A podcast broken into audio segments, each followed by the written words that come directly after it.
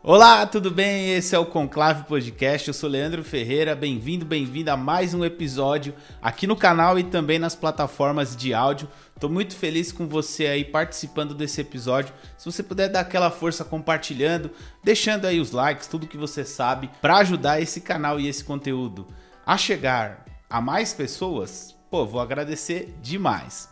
Bom, hoje nós vamos falar da minha profissão, que é professor de música a gente vai falar sobre tudo que envolve o processo de ensino e de aprendizagem musical. Ou seja, se você é aluno de música, se você é professor, professora de música, serão contemplados nesse episódio com vários mestres, várias pessoas de várias áreas da educação para falar sobre por que, que algumas pessoas aprendem música e por que, que outras pessoas não aprendem. Será que tem algum segredo? Será que você que está num processo de aprendizagem musical tem que tomar mais cuidado para escolher com quem você vai passar esse processo?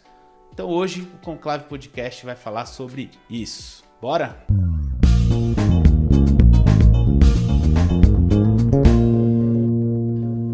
Você ainda tem aquele pensamento de que só se aprende música ou só se toca bem quando se tem um dom?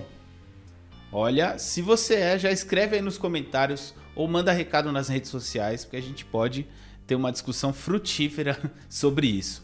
Eu diria que a gente tem descoberto nos últimos anos que muitas vezes o processo de aprendizagem de uma pessoa que está tocando um instrumento, quando não dá certo, ele também tem muito de responsabilidade de quem está te ensinando. Então, se por acaso você é aquela pessoa que tentou aprender a tocar violão e não conseguia, ah, ou tentou improvisar no baixo e não conseguia, tentou fazer grooves, calma às vezes não é um problema seu.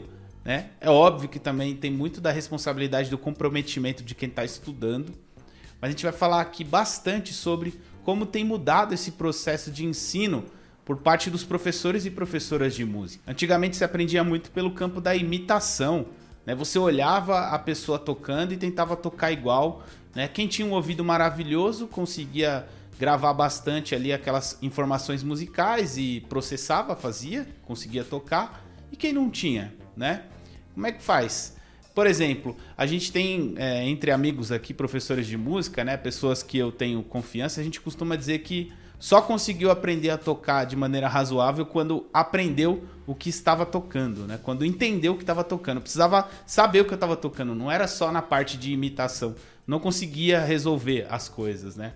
Será que não é isso que falta para você? Entender o que você está tocando? Talvez você esteja aí num processo né, de trava nos seus estudos. Será que você, enquanto professor, professora de música, não está pecando nisso também? De repente deixando é, de passar informações do porquê que o seu aluno, sua aluna está fazendo aquilo? Então a gente chega num ponto legal da discussão em que a gente começa a entender os porquês das coisas, né? Isso se deve ao fato da pedagogia musical estar tá muito ligada com a pedagogia mesmo, é com métodos de ensino de várias coisas, né? Porque da mesma forma que você consegue ensinar uma pessoa a dirigir, a outras habilidades, né?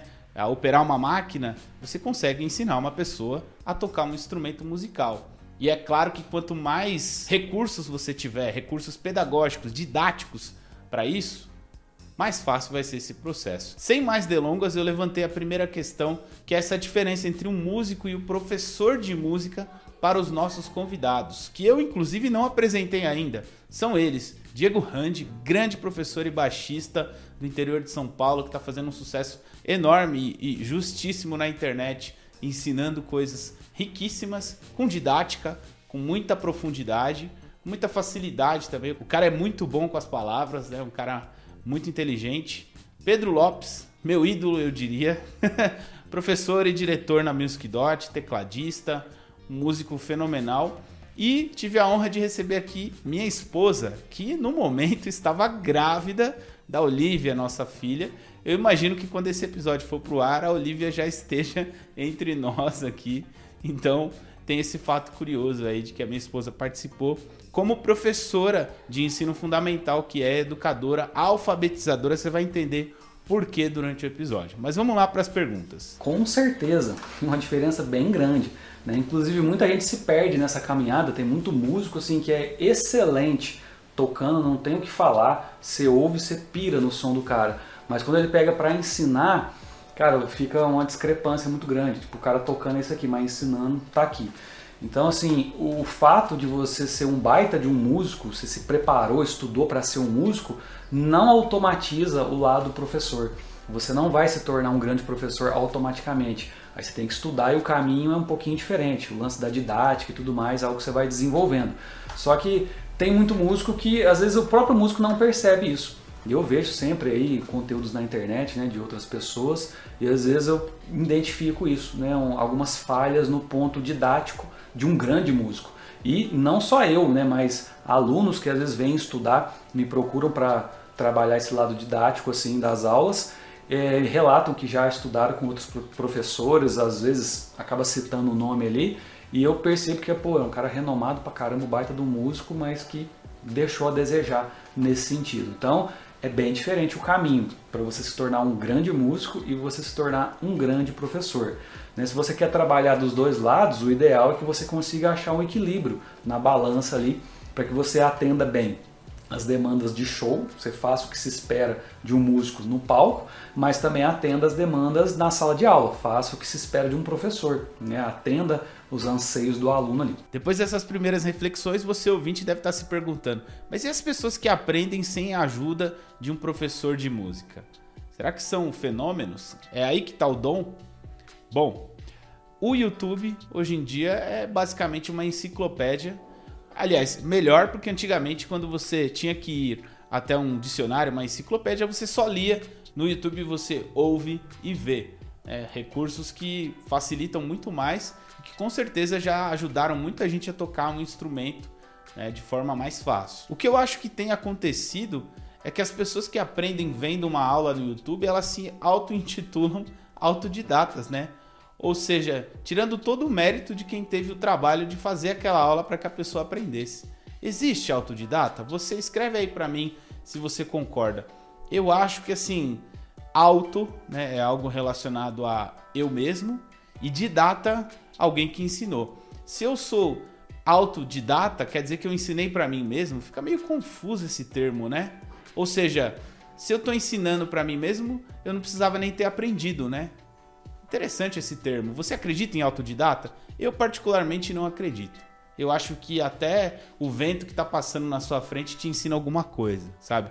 Algum elemento vai te ensinar. O livro, a cifra, o site, o vídeo no YouTube. E é importante que a gente dê créditos para isso. Obviamente que eu não estou aqui indo contra o YouTube, porque senão também estaria sendo hipócrita, porque eu coloco o conteúdo no YouTube bem crítico, né? Pensando de uma forma crítica, sempre tento colocar alguma coisa que não vire um, um compêndio de teoria musical e de baixo, mas a gente coloca lá conteúdo, então eu sou super a favor de que tenham conteúdos, né? O grande problema no YouTube é a questão do traçar caminhos. Ou seja, o aluno, como ele não tem aquela experiência, não tem o conhecimento necessário para distinguir qual é o caminho que ele vai ter que traçar, qual é a sequência, fica bem difícil estudar sozinho, sem ajuda, né? Aí entra a importância de um professor e professora para que haja uma evolução ou para que essa evolução aconteça mais rápido, de uma forma menos trabalhosa. Tem uma coisa também que atrapalha esse processo, que é justamente qualquer tipo de qualidade que você encontra ali nos vídeos. Vídeos com uma didática muito boa e vídeos em que pessoas estão ensinando ao Léo, né? Eu diria, ensinando o que querem da forma que querem, ignorando vários aspectos ali para qualquer tipo de aluno, né? Fica a conta do aluno em risco. E aí você, de repente, se você não é professor ou professora, deve estar perguntando: mas o que, que falta? Eu diria didática e também habilidade com a comunicação. Né? Eu não teria aqui, por exemplo, um podcast se eu não confiasse na minha habilidade de se comunicar, de falar com você. Não que eu me ache William Bonner ou qualquer outro tipo de jornalista que fale bem, mas a gente tem que ter um mínimo de habilidade para passar o conhecimento, né? Para passar informação, para passar conhecimento. Muitas vezes você pode não aprender também, né? o professor pode estar lá, a pessoa com a melhor das intenções, mas falta esse tripé aí, né? Comunicação, didática e planejamento da aula que está sendo executada ali no vídeo. Então, nossos convidados falaram um pouco sobre essa questão da didática e de como funciona o processo entre ser professor e aluno. É, tá aí um, um, ponto importante, né? Porque a gente acredita, né? A gente tem a falsa impressão de quem sabe fazer alguma coisa, sabe ensinar aquela coisa que ele sabe fazer. E isso acontece muito, né? A pandemia trouxe, deixou isso muito evidente. Então não é porque os pais são alfabetizados, sabem ler, sabem escrever, que eles sabem ensinar isso para os filhos, né? É... Por isso é importante o papel de um educador na escola, ou de um educador enquanto músico, né? Um professor de música. Nem todo músico que sabe tocar sabe ensinar o que ele tem, o que ele sabe, né? Hum, então esse é um paralelo interessante que você colocou, né? De que se eu sei tocar música, não necessariamente isso se comprova que eu vou conseguir ensinar, né? E, e aí você está dizendo que o lance da pandemia provou isso. É, pelo menos para a escola, né? Que foi um, é, principalmente a escola pública, que deixou, deixou isso muito evidente, né? A dificuldade que os pais tinham em auxiliar os seus filhos, né? Que alguns pais, né? Inclusive, eu sou professora na escola, em casa eu sou mãe, e é difícil para mim, enquanto mãe, tentar ser professora do meu filho, sabe? Primeiro porque tem a relação afetiva e depois é, é um mundo completamente diferente. A escola, né, o ambiente educativo traz pra gente, é, propicia pra gente né, um aprendizado, desenvolver melhor aquilo. Em casa não, em casa é sua casa. Será que também tem a ver com o estado mental que o professor está ali na hora, o, o tanto de tempo que ele se dedicou para preparar aquela aula? Sim, também, né? Porque assim, um professor planeja a sua rotina, a sua semana, o seu mês, o ele planeja aquilo e ele é, tem uma certa ideia de como vai ser aquele aluno, de como ele vai receber aquele aluno e trabalhar a partir do que o aluno já sabe. Então, assim, o professor ele é preparado para aquilo. O pai não, apesar dele saber ler, escrever, de saber até ensinar alguma coisa, ele não tem essa, essa didática, essa preparação, essa paciência, né? Hum, e ele conhece mais o aluno também, né? Ele sabe o que aconteceu, toda a trajetória do aluno, né? Coisa que às vezes o pai não sabe. Né? É, o pai conhece o filho, né? Não conhece o aluno. O aluno, né? Eu acho que não são só os alunos de música, né? Acho que a gente, como cidadão num todo, no mundo, é, a gente tem dificuldade de analisar aquilo que está na internet. É muita informação jogada ali. Então a gente tem até essa, essa questão que se levanta sempre, né, da diferença entre a quantidade de coisas que tem disponíveis e o que você realmente consegue absorver. Tem um monte de, de, de questões aí no meio do caminho. Então a grande questão é: ninguém sabe o que é bom para si, certo? Porque sempre a gente precisa de uma opinião de um especialista que valide aquilo. Então é normal, nenhum aluno vai conseguir, nenhum aluno de música vai conseguir por si só analisar se aquele conteúdo é correto ou não, se teria outros lados, se ele está incompleto, né, se vai causar um prejuízo assistir aquilo, não tem como. Então a única forma de você usar o YouTube como estudo, na grande verdade, né, é você assistir muita coisa. Então é você fazer um caminho longo. Então, para tudo aquilo que você quiser aprender, o único jeito de você entender o verdadeiro caminho é você assistir aquilo repetidas vezes de diferentes pessoas, diferentes opiniões, para daí você começar a ver aquilo que converge. Então, eu vou pegar aquilo que dá para eu aproveitar, geralmente aquilo que todo mundo falou, é mais ou menos a verdade ali, né? É difícil todo mundo estar errado. Então, se eu quero saber sobre um assunto, eu vou assistir ali 10, 15 vídeos para tentar achar qual que é o meio do caminho. Eu tiro os vieses dos professores das pessoas e consigo encontrar então aquilo que é essencial, aquela informação que é comum a todos. Por isso que estudar pelo YouTube é difícil. Não é impossível, mas é mais demorado. Porque você, logicamente, vai ter que assistir muito mais coisas para poder chegar nos lugares. Aquilo não é pensado para fazer você evoluir de imediato. Né? Esses vídeos são pensados geralmente principalmente, né, como marketing, para dar um, uma ideia, uma pitada, né, para poder chamar a sua atenção, mas não são vídeos geralmente que são aulas, certo? Então isso é um cuidado também e que não tem muito para um dia. A maioria das pessoas não disponibiliza suas aulas de graça no YouTube. Por quê? Porque não é justo, porque isso justamente é um material que custa pra gente, né? A gente demorou para se formar nisso, para entender sobre o assunto, então é normal que a gente solte pílulas na internet para que você veja se você gosta da didática, do jeito de falar, para onde vai, para depois comprar um material próprio desse professor. Então, geralmente, a gente não vai encontrar coisas inteiras no YouTube, né? você vai encontrar tudo muito particionado. Mas talvez você pegando várias partes você consiga construir um todo. Obviamente que você pode tentar criar um padrão ali de ver os vídeos mais vistos, dos que têm mais curtidas, das pessoas que têm mais inscritos. Em geral, isso é uma forma de um selo, de uma validação de que muita gente já passou por ali e achou aquele conteúdo interessante. Mas todo grande canal começou pequeno. Então também isso pode te limitar demais, né? Você pode acabar caindo também somente em pessoas que hoje lidam com é, 100% do tempo de marketing, né? Então aquele canal às vezes só está voltado para marketing que a pessoa já é tão grande que o único objetivo dela é vender coisas, por exemplo, que se tornou ganha-pão.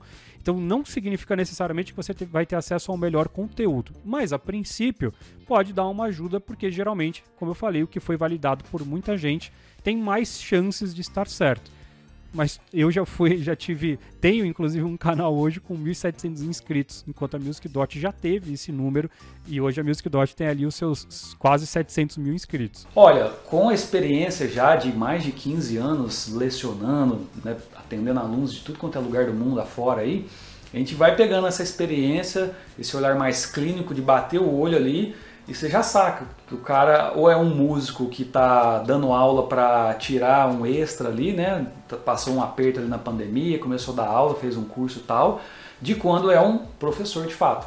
Alguém que faz aquilo ali com um pouquinho mais de amor, sabe? Se dedica mais, você vê que o trato é diferente. A maneira de explicar, de conduzir, a paciência e tudo mais. Porque eu acho que assim, o grande lance é você se colocar no lugar da pessoa. E muitas vezes o músico, ele, como já tem tudo pronto na cabeça dele, ele passa meio que de igual para igual. Passa a informação como se a pessoa do outro lado tivesse no mesmo nível que ele. Então é muito diferente isso aí de quando é um professor que detecta o nível do aluno e vai faz a, a engenharia reversa do assunto, né? desconstrói todo ele, volta lá atrás e vai passando todas as etapas. Ó, começa aqui, passo 2 é esse, passo 3 é esse, para daqui a pouco você chega no objetivo final. Então sim, dá para perceber essa diferença. Talvez quem está começando não perceba. Quem é meio leigo, está meio cru no negócio ali, vai ver o músico, vai ver o professor, vai achar que é a mesma coisa. Às vezes vai até no músico por ele às vezes ser mais famoso, né? Mas aí vai passar um tempinho, a pessoa ela vai começar a pesquisar outras coisas, outros canais, vai descobrir outros músicos, ela vai começar a perceber, identificar pontos ali positivos e negativos na didática de cada um. É bom deixar claro aqui que eu não estou criticando o trabalho de ninguém no YouTube. Estou tentando ajudar pessoas que estejam aí no processo de aprendizagem a tirar vantagem do processo de estudar de graça no YouTube. O que, que essa pessoa tem que levar em consideração? E uma das coisas que eu acho fundamental, concordo totalmente com o Diego, é essa questão de se colocar no lugar do aluno. Se colocar no lugar até da própria pessoa 10, 20 anos atrás, quando estava aprendendo a tocar um instrumento, né? E saiba que isso é novo na educação brasileira. Entenda que durante muitos anos, né, no processo de ir para a escola aprender a ler e escrever, por exemplo, professores e professoras ignoravam isso. Né? É novo essa questão de analisar a realidade de um aluno. Adivinha de quem veio essa teoria? Pesquisa, pesquisa um pouco. É, então, essa questão ela é fundamental no sucesso de um aluno aprender ou não a tocar um instrumento. Não é só uma coisa que a gente usava lá. É, eu falo isso porque eu fui anos professor, né? A gente usava na escola para conseguir fazer um aluno aprender, levar em consideração a realidade do aluno. Na música, isso tem faltado, né? E eu vou dizer para você que é um dos pontos chave para que o professor tenha sucesso para que o aluno tenha sucesso também. Se você está olhando aí seu professor, sua professora, ignorando completamente o estilo musical que você gosta, as técnicas que você gosta, a sua realidade, a sua história, músicas que te emocionam, que não te emocionam, músicas que você ignora, isso tudo faz diferença no seu processo de aprendizagem. Saiba. E não sou eu que estou falando aqui, tá? Cientificamente comprovado. A construção do processo de alfabetização ela é em degrauzinhos, né? Assim, tem, tem uma coisa que tem que vir antes da outra, né? E assim é qualquer tipo de Mas aprendizado. isso tem a ver com a música também? Dá para fazer um paralelo? Ah, eu acredito que sim. Eu não sou musicista, né? Eu entendo pouco de música, mas eu entendo um pouco mais de aprendizado, né? E, e, as, e ensinar música deve, deve ter alguma coisa a ver com ensinar alfabetização ou ensinar qualquer outro tipo de coisa. Né? É ensinar, é o processo, né? Independente do, do, objeto ser diferente, o processo pode ser parecido, né? Fala pra gente então um exemplo assim. Tipo assim, para você ensinar uma criança a ler e escrever, não começa já lendo, você não dá um livro para ela. Ela começa aprendendo as letras, né? Como é que é? é, é que a leitura é uma decodificação, né? Você apresenta algo para uma pessoa, para uma criança no caso, que ela nunca viu ou que ela viu pouco. É como se eu mostrar para você o alfabeto em chinês, em mandarim para você vai ser um monte de símbolo. É assim que é para criança. Então ela tem que entender o que, que significa cada um, o sentido que aquilo tem que ter, e isso leva um processo, né? Não, não aprende de um dia para o outro. Assim como eu acredito que na música também. Você não pega um violão e de repente começa a tocar uma música. Hum. Né? Como a criança. Então, primeiro ela tem que saber a letrinha, depois tem que saber é, a junção, o som, então é todo um processo. E eu acredito que na música, né? Você como professor de música sabe melhor isso que eu. Então, é uma coisa que você estava falando sobre isso e eu peguei o exemplo do aprendizado de intervalos, que é um conhecimento essencial para você aprender tudo. Tipo assim, desde escalas, harmonia completa, tudo passa pelos intervalos. E a gente na música, a gente acha que a gente vai aprender intervalos depois de uma aula. E na, na escola, quanto tempo a gente fica aprendendo sílabas, por exemplo, para aprender a ler e escrever? Os três Olha, primeiros anos? É, sílabas, palavras, a junção, as vogais. Então, a construção do conhecimento, primeiro que é muita prática, é você visitar aquilo todos os dias, né? Não é a mesma aula, né? Não, não. É, Mas é o mesmo São assunto. aulas diferentes de abordar, um, são formas diferentes de abordar o mesmo, eita, são formas diferentes de abordar o mesmo conteúdo seja internalizado, né? É, não adianta você, olha, é, é A, B com A é Bá. Mas tá, mas o que, que é Bá? O que, que eu faço com você isso? Você vai usar aquilo. Né? O que, que significa isso? Como que eu posso usar isso na minha vida? Tem que fazer sentido, né? E isso não é de um dia para o outro, né? Isso acontece na música, porque a gente, é, assim, por exemplo, lá no curso da Music Dot eu passo a parte de intervalos durante todo o processo. Não existe um módulo de intervalos. Toda aula você vai praticar intervalos, né? Então, aí chega no final de, sei lá, seis, sete cursos, você já entendeu o que, que são intervalos. E, e aí eu, meio que assim, óbvio que eu não, não pensei exatamente que era isso que... para mim era natural pensar assim, mas aí olhando o jeito com que as pessoas aprendem hoje em dia, eu fiz e até as dúvidas dos alunos, eu fiz esse paralelo assim de que as pessoas acham que intervalo é uma coisa que você vai aprender do dia para noite ou você vai aprender sem praticar. É, e assim, ó, a alfabetização é engraçado, né? Que é, você acompanha, acompanha o desenvolvimento do aluno nesse processo e, e todo dia ele aprende uma coisinha diferente. Todo dia ele vai construindo esse aprendizado e de repente ele está lendo. Né? É assim que funciona. Então, às vezes, você fala, nossa, meu filho não sabe ler, e agora, né? Ah. Daqui a dois dias ele tá lendo, porque assim, aquele, aquele conhecimento foi sendo internalizado e começou a fazer sentido. E foi que ele nem percebeu. É a mesma coisa na música. Mesma coisa. É a mesma coisa, tipo, você, por exemplo, eu te dou uma série de sílabas. Você só vai saber uma frase depois de um certo tempo. Você vai conseguir construir. E as primeiras vão ser curtinhas, né? Uhum. Meio bobas. Sim, tem gente que consegue mais fácil, tem gente que tem um processo um pouquinho mais lento, mas vão conseguir. Né? Respeitar o tempo também é muito importante, né? Claro que isso não significa deixar para lá, ai, tá difícil, eu não vou fazer. Não, você tem que insistir naquilo e, e uma hora vai surgir.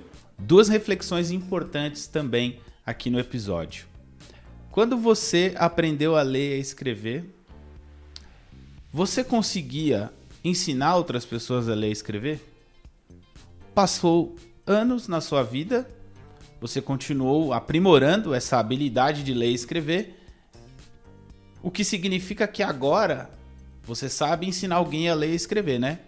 Não, ainda não. Você é pai ou mãe e ainda não consegue ensinar o seu filho e a sua filha a escrever? Calma, isso é normal, tá? Eu tô falando isso para exemplificar essa questão de ah, um músico toca há 20, 30 anos, tocou na banda de não sei quem, não sei que lá. Anos de experiência, domina todas as técnicas. Esse cara sabe ensinar? Essa pessoa sabe? Ela consegue passar? É, esse é um assunto polêmico, eu diria. Pode soar até um pouco provocativo, agressivo, mas é uma questão que serve para tanto se você é professor e se encaixa nisso, aí eu tô há vários anos e nunca tentei estudar essa questão da didática, nunca precisei, né? Quanto se você está aprendendo, né? Na hora de escolher um professor, professora, né? nem sempre quem está lá no palco há 30 anos tem a habilidade, a paciência, talvez, né? Para passar tudo aquilo. Seria ótimo, né? Se fosse só como se fosse assim um, é, abastecendo um posto de gasolina, encaixa lá e passa todo o conhecimento, né? Encaixa a cabeça no outro, enfim. Não é assim que funciona, infelizmente. Né? Um exemplo bacana é, por exemplo, eu que, que trabalho com ensino de contrabaixo, né? Eu sigo muitos sites lá fora que ensinam e muito bem, né? E um recurso que eu tenho visto eles usando é justamente aquele workshop em dupla, né? Muito parecido com o Groove Workshop do Victor Wooten, o Modern Electric Bass do Jaco, em que nós tínhamos ali o ícone, o ídolo, o cara que tinha 50 anos de instrumento e um professor do lado, para tentar passar, a, sugar talvez as informações e passar para os alunos. É uma ideia muito boa que o Scott Vine, né? Sou muito fã, gosto muito do trabalho dele, tem feito com vários baixistas. Se você é guitarrista, baterista e conhece exemplos também, que é justamente para tentar facilitar esse processo de aprendizagem.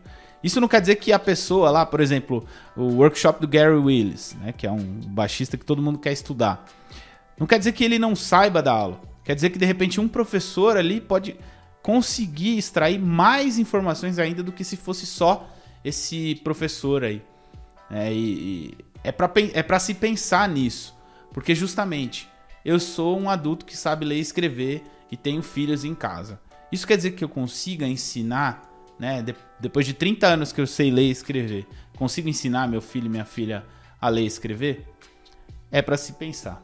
Eu acho que depende muito do, eh, do músico, né? Então, a maioria dos músicos que eu conheci na minha trajetória que se prestavam a dar aulas de música correram atrás de alguma forma de ter um background de didática. Então foram fazer licenciatura ou foram de, né, de alguma forma estudar um pouco de pedagogia, correram atrás. O que eu acho que a música permite é que, é, é, que tem, tem dois caminhos muito claros na música, né? Você pode se tornar um professor de escola, né? Então, professor de escola regular, ser um professor de música, que é aquele professor que atua como professor de música de educação artística dentro de um colégio normal, dentro de uma escola regular. E existe o professor de instrumento, que são duas coisas diferentes, né? Você pode ter a habilidade de fazer os dois. Eu fiz os dois durante muitos anos, né? Não estou dizendo que não possa, mas existem duas, dois lugares bem diferentes ali no mercado, né? Então é muito comum que os professores de escola tradicional, né, de escola regular, é, não sejam tão especialistas no instrumento, por exemplo. É muito comum, porque essas pessoas gastam tempo com outras habilidades. Eu sei, eu fui essa pessoa. Gastava mais tempo estudando justamente didática, psicologia infantil e etc., atividades que funcionariam com as crianças, do que estudando piano. Então é uma posição. Depois de um determinado momento, eu acabei indo um pouco mais pro piano, até meio sem querer, e acabei até me especializando um pouco mais também como professor de, de instrumento. Então dá para você fazer as duas áreas, mas nem todo mundo se encaixa nas duas. Tem gente que vira um excelente professor de música de escola regular e tem gente que vira um excelente professor de instrumento. Tem gente que é ruim nos dois, enfim, é, que é músico de palco e não consegue ser professor. Então, eu não é questão de não sei se o estudo da didática, tem muita gente que tem uma didática natural. Para mim, o grande ponto é o seguinte: é, a música ela tem uma, uma coisa um pouco diferente de outras áreas, que existe sim uma facilidade que ajuda muito, que o pessoal chama de dom, né? Todo mundo tem dom para alguma coisa. Tem gente que tem dom para matemática, tem gente que tem dom para literatura, tem gente que é criativo, tem gente que é bom no esporte. Então todo mundo tem dom para algo. E as pessoas que têm dom para música se destacam muito pessoa tem uma facilidade, ela tem um ouvido preparado para aquilo, ela ouve diferente, as coisas são nítidas, são claras para ela, ela imediatamente consegue cantar o que ela ouve, ela tem uma percepção diferenciada do que está acontecendo. Essas pessoas têm o dom de música, certo? Não significa que as outras não conseguem alcançar, mas é, é essa pessoa sai na frente. Então, essas pessoas que têm uma habilidade suprema em algo, né, esse dom, elas geralmente têm dificuldade de ensinar. Não porque elas não estudaram didática, né? Uma pessoa que nunca estudou didática também pode conseguir dar uma boa aula. Mas é porque essa pessoa, para ela as coisas são tão fáceis, ela ouve o mundo de uma forma tão diferente, que ela não sabe explicar os caminhos, porque para ela o cérebro dela já fez aqueles caminhos por conta. Então, é, essa para mim é a grande questão. Em geral, pessoas que tocam muito bem, muito rápido, pessoas que são prodígios, né? Rápido não no sentido exatamente de, de rapidez no instrumento, mas que aprendem, em um ano a pessoa saiu do ponto A e foi pro ponto F, assim, sabe? Geralmente as pessoas chegam no máximo no B em um ano. Então, essas pessoas que têm muita facilidade, em geral, têm muita dificuldade de explicar o que elas fazem, porque aquilo está distante, aquilo tudo era muito óbvio, era muito fácil, tá?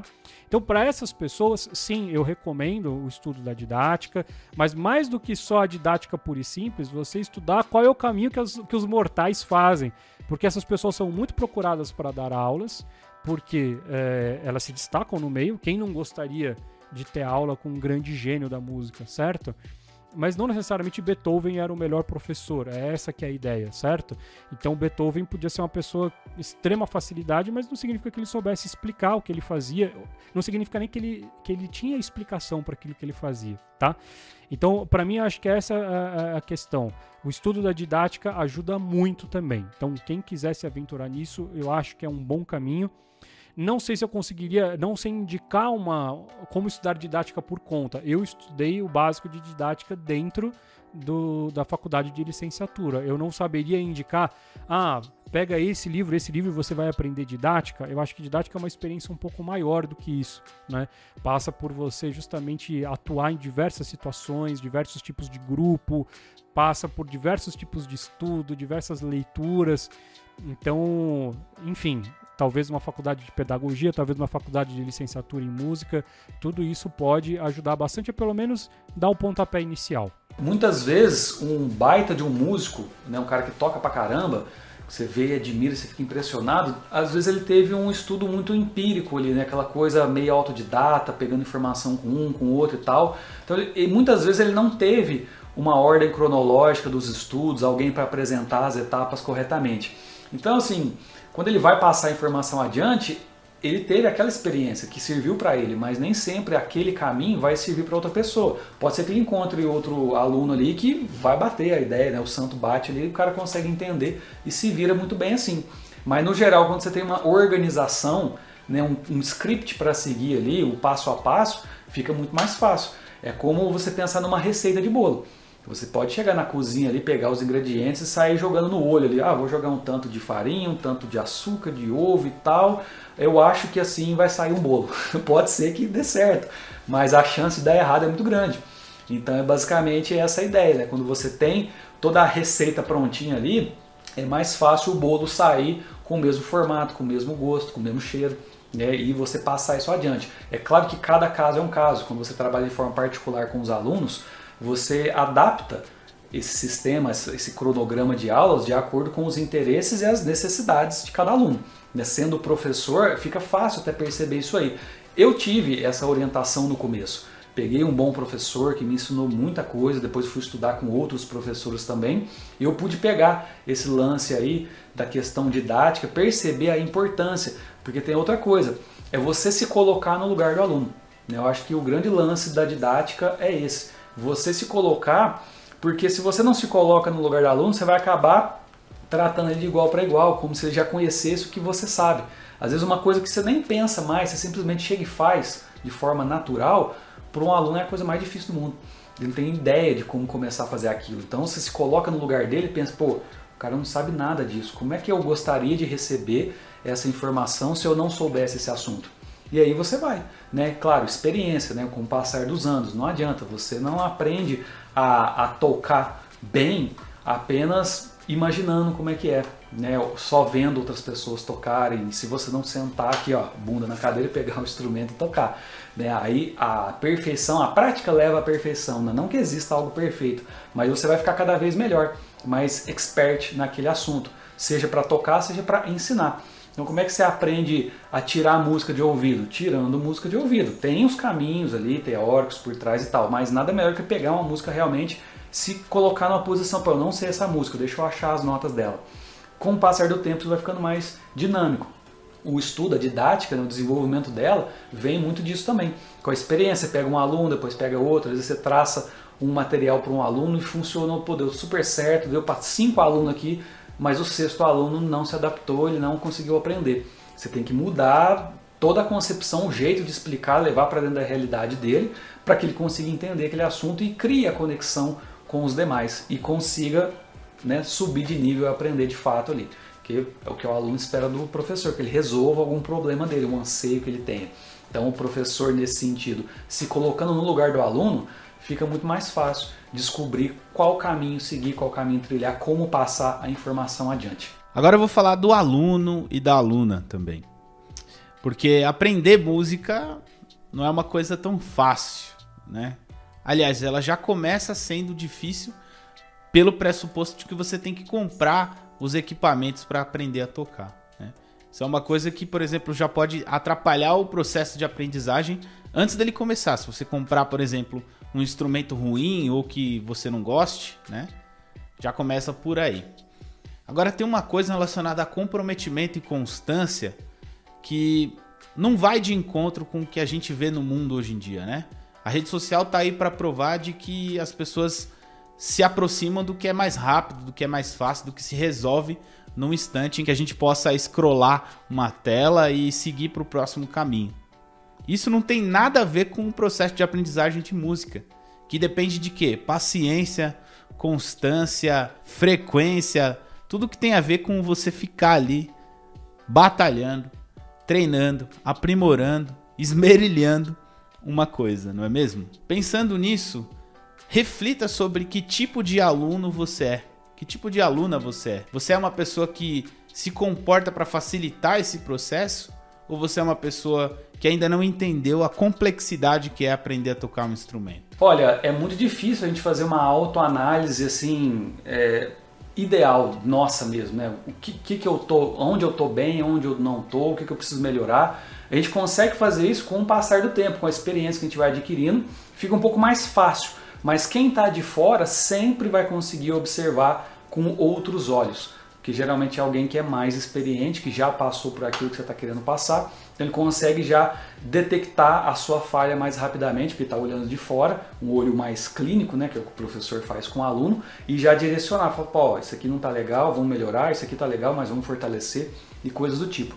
Agora, quando a pessoa entra para querer estudar sozinho na internet, né, no YouTube, por exemplo, costumo falar que é como se fosse um livro, mas ele não tivesse páginas, nem capítulos, números, nem nada, e as folhas estivessem todas soltas por aí. Imagina que você está na rua da sua casa cheia de folha. É o YouTube com o conteúdo. Ou seja, se você entra lá para estudar, você vê o conteúdo 1, do lado dele pode ter o conteúdo 15, e do lado dele pode ter o conteúdo 75 e nada te impede de clicar e assistir. Só que o seu conhecimento começa a ficar todo fragmentado, porque você está lendo o livro pulando página. Essa é, é, o que acontece na minha concepção. Imagina você ler uma história, você lê a página 1, aí você pula um pouquinho, ah, vou ler essa aqui. Ah, pula mais um tanto, ah, vou para outro capítulo.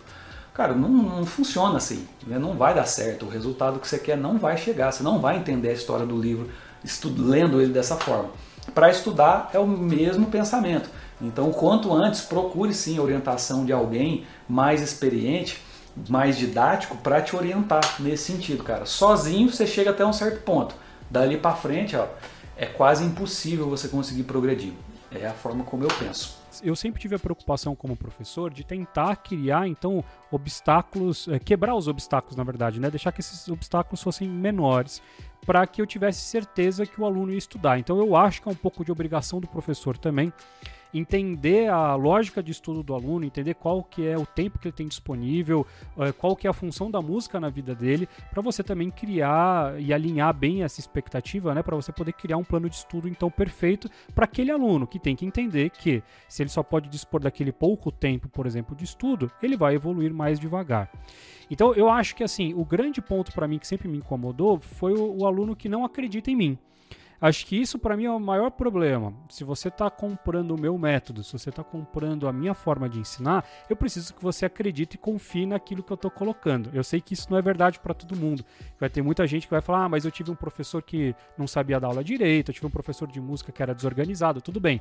Mas digamos que você escolheu um professor que você vê que é organizado, que tem uma metodologia e que gosta do que faz, que trabalha com aula porque realmente ele gosta de dar aula e não só porque é só para dar uma ajudinha ali no final do mês enfim, você tem que confiar nesse professor. Para mim, o pior aluno é aquele que virava para mim e queria ditar o que a gente ia fazer na aula. Eu acho importantíssimo o aluno trazer as ideias dele, dizer o que, que ele gosta, para onde que ele gostaria de ir, qual que é o objetivo. Mas uma vez que ele trouxe isso, eu também tenho que confiar no caminho que eu montei para a gente poder seguir. Porque senão, se fica naquela do ah, eu não estudei porque eu não me animei com o que você me deu, ah, eu estudei porque isso daqui não é o que eu queria fazer, ah, vamos fazer essa outra coisa. No fim das contas, isso para mim sempre deu errado. Todas as vezes que eu abri mão daquilo que eu sabia que era o melhor para tentar agradar o aluno, isso sempre deu errado. Foi para um lugar onde simplesmente as coisas não funcionavam e, e o aluno se frustrava de novo, ou pior ainda, porque simplesmente aquilo não era para ele naquele momento. E quando eu digo o aluno confiar no professor, não é só nesse ponto também. Uma outra coisa que me incomodava muito e que é muito comum é uma humildade muito grande dos alunos, uma falsa humildade, porque isso não é humildade, de também não conseguir reconhecer quando o professor diz que as coisas estão indo bem. Então, muitos alunos também não confiam no professor, no feedback do professor, sabe? Então, pô, você está dizendo para o aluno, olha, tá tudo no caminho, você está indo bem, é, essa, essa sua progressão está no caminho certo, está no tempo né, normal, ah, não, mas eu queria ir mais rápido. Ah, não, mas eu queria ser melhor. Ah, não, você está falando só para me agradar. Ah, e daí não confia na avaliação do professor, não confia no, no caminho que a gente está trilhando juntos. Isso também atrapalha demais, porque no fim das contas se sente inseguro quando não precisava, que o professor sabe para onde está indo, sabe o que, que dava para fazer. Para mim, acho que esse é o grande ponto o aluno que não confia no seu professor é o pior aluno que tem. É isso aí, estou muito feliz com esse episódio sempre quis falar mais e o assunto não acaba por aqui, porque muito complexo, né? A gente precisa falar mais sobre isso, mas eu espero já ter aberto a sua mente aí para muitas coisas.